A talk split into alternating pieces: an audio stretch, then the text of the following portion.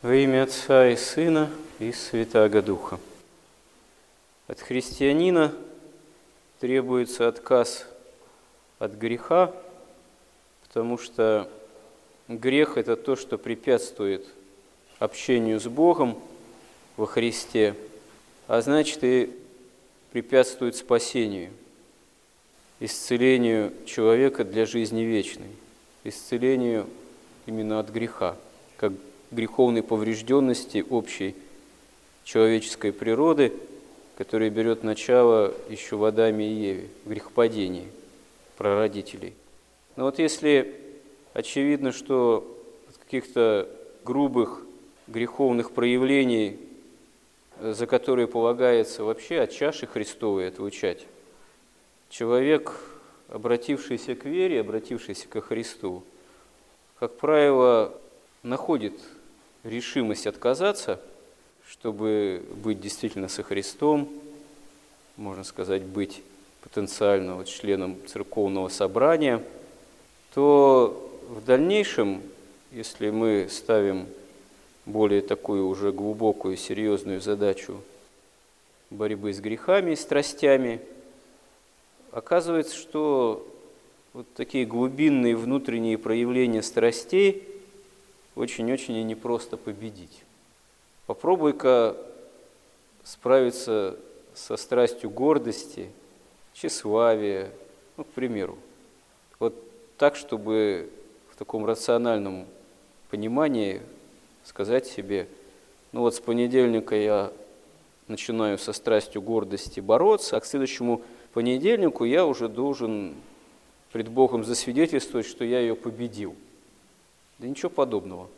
Конечно, мы в житиях святых находим примеры исключительные, но и то даже преподобному Серафиму Саровскому пришлось тысячу дней и ночей молиться на камне в лесу, по всей видимости, как раз-таки тогда, когда он осознал, что вот некая такая тайная страсть, видимо, тайные проявления гордости его так просто не оставляют. До конца мы точно не знаем, что было причиной, но достаточно вероятно, что одна из причин подвига вот такого великого святого была именно необходимость жесточайшей, крайней борьбы вот с той или иной страстью. То есть, чтобы действительно страсть была побеждена, мало одной только решимости, мало одного только рационального понимания, что с ней бороться. Необходима всецелая помощь Божия, и вот решимость именно такая, которая делает человека действительно способным на очень серьезный подвиг, на очень серьезное самоотречение, взыскание помощи Божией. И вообще это, можно сказать, нерациональное дело – нельзя сказать, что это что-то должно быть иррациональное, но вот именно обретение помощи Божией в борьбе с собственными грехами и страстями – это вообще дело такое таинственное, таинственное, таинственное. Это есть таинство спасения конкретного человека, конкретного человека в его обращенности к Богу. Иногда можно заметить, что возникает такое вот искушение своего рода, когда человеку, современному человеку вообще хочется как-то попроще, порациональнее к этому подойти. Даже встречаются такие среди благочестивых людей писателей современных примеры, когда ну, вот, такой подход он начинает торжествовать, как тут недавно возникла проблема с одним автором, вот книг о покаянии, мирянином, таким достаточно вот, популярным даже, когда вдруг в священном начале спохватилось, что в его учении, в его книгах, ну, некоторые мысли, они оказываются, скажем так, несколько странными, не вполне соответствующими настоящей святоотеческой аскетике. Ну, к примеру, там есть такие положения, что надо понять, расписать все там по разным графам, какие грехи остались в прошлом, какие вот есть в настоящем, там повторяются. сосредоточиться, например, на борьбе с тем или иным грехом или страстью.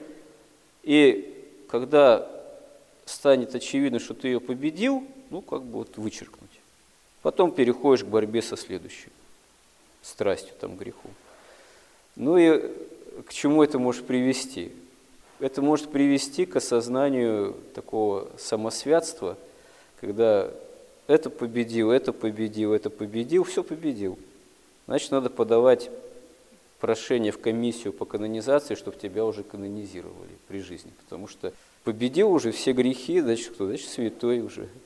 Вот. Но на самом деле это невозможно, потому что человек не в состоянии сам осознать, справился он с грехом или нет. Почему величайшие святые преподобные перед кончиной ученики спрашивают, как ты думаешь, отче, ты угодил Богу? Он говорит, а я не знаю, положил ли начало покаянию. Другой великий святой говорит, вообще, после моей смерти выбросьте мое тело, там, мой труп диким зверем.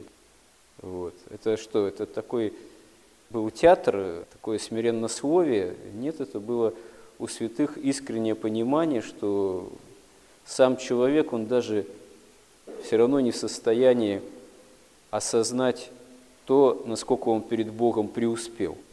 Если начнешь себе зачет ставить в этом плане, в такую духовно-небесную зачетку, так сказать, в преддверии страшного суда, как какого-то да, генерального экзамена – можно легко ошибиться, потому что всяк человек ложь, как сказано же в Священном Писании. Вот. Поэтому, безусловно, покаяние – это самое главное. Но это вовсе не многотомные изложения перечней грехов, в которых иногда такое понаписано, что иному человеку и вредно читать. Потому что можно прочитать про такие грехи, о которых и понятия не имел – и слава Богу, что не имел.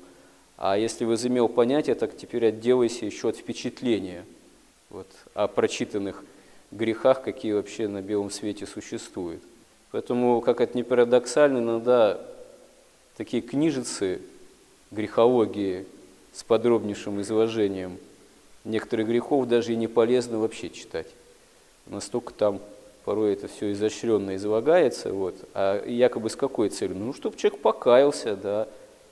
Но знание о грехе, э, тем более, если ты еще этих грехов и не совершал, и не дай Бог даже о них знать, еще не есть покаяние. Да, видение, осознание собственных грехов – это очень важный момент для того, чтобы положить начало покаянию. Но для этого надо молиться, Господи, даруй мне зрение моих грехов. Господи, покажи мне, что у меня на совести действительно должно меня обличать, чтобы я от этого избавился. И даже уже определенная духовная просвещенность, наличие благодати Божией лучше всяких грехологий могут человеку дать понимание, в чем нужно каяться. Потому что чем человек в большей степени начинает восходить к Богу реально, внутренне, тем больше благодати света Божьего в душе – чем больше благодати света Божьего, тем больше всякое греховное несовершенство лучше оказывается самому человеку видным. То есть сам Господь тогда будет показывать человеку, в чем ему нужно покаяться. А для этого нужно само движение покаянное к Богу, как изменение. Покаяние – изменение с греческого. Изменение ума, изменение сердечной деятельности, духовное изменение – и вот это вот все ну, невозможно никак рационально так вот препарировать и заложить и применить без Божьей помощи. Только если есть действительно настоящее движение к Богу. Только если есть какая-то элементарная жертвенность христианская в нашей жизни по причине ответной любви ко Христу. Только если есть вот эти вот начатки любви к Богу, ко Христу самому. Вот. И тогда все оно на месте. И исповедь, как таинство покаяния, и причащение, как причащение тела и крови Христовых, тоже восставление грехов. И сама христианская жизнь и желание, чтобы наша, и желание наше, чтобы наша жизнь была, становилась христианской, чтобы мы в этом возрастали, углублялись. Помоги нам в этом, Господи. Аминь.